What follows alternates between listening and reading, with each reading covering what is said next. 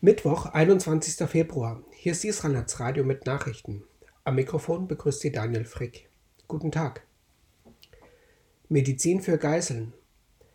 Der Golfstaat Katar hat nach eigenen Angaben die Bestätigung von der Terrororganisation Hamas erhalten, dass die Geiseln nun Arzneimittel bekommen. Laut einer Vereinbarung hätte dies schon im Januar geschehen sollen. Für die Verzögerung gab es keine Angaben von Gründen. Der israelische Premier Netanyahu sagte, die Bestätigung sei aufgrund seines Drängens in der Sache zustande gekommen. Israel werde den Bericht überprüfen.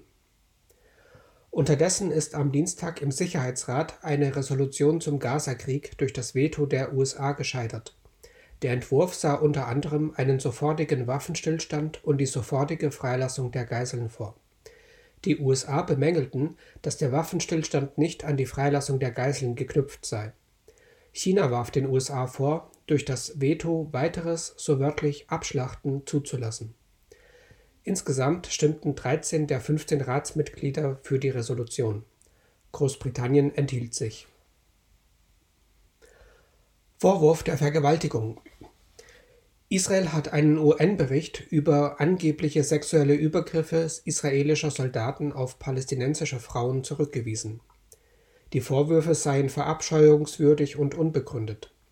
Laut dem Bericht vom Montag sollen die Streitkräfte mindestens zwei Frauen vergewaltigt, mehrere entführt und ein Mädchen gewaltsam nach Israel gebracht haben.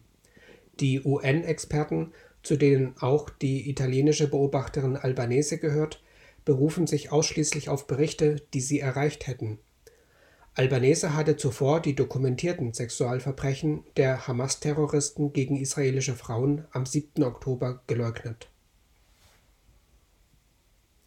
Zahl der Siedler nimmt zu. Die Zahl der Siedler in Judäa und Samaria hat sich seit Ende des Jahres 2022 um rund 14.000 erhöht.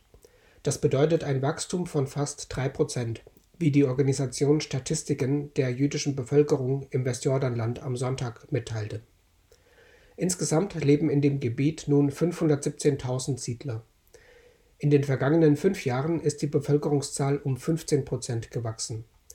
Für die kommenden Jahre erwarten die Autoren ein beschleunigtes Wachstum. Der Terrorangriff der Hamas habe viele Israelis, die früher gegen den Siedlungsbau waren, dazu bewegt, ihre Meinung zu ändern Verurteilung wegen Spionage. Ein libanesisches Gericht hat einen russischen Staatsbürger zu acht Jahren Haft verurteilt. Laut russischen Quellen gestand der Familienvater, für den israelischen Geheimdienst Einrichtungen der Hisbollah ausgekundschaftet zu haben. Die bereitgestellten Informationen trugen mutmaßlich zum Tod von Hamas-Führer al-Aruri bei die Ehefrau des Beschuldigten wurde nach Bemühungen russischer Diplomaten von gleichlautenden Vorwürfen freigesprochen. Sie kehrte mit der gemeinsamen Tochter nach Russland zurück. Das Paar wurde bereits im Juli 2023 in Beirut beim Versuch der Ausreise festgenommen. Soweit die Nachrichten auf Israelnetz Radio. Am Mikrofon war Daniel Frick. Shalom.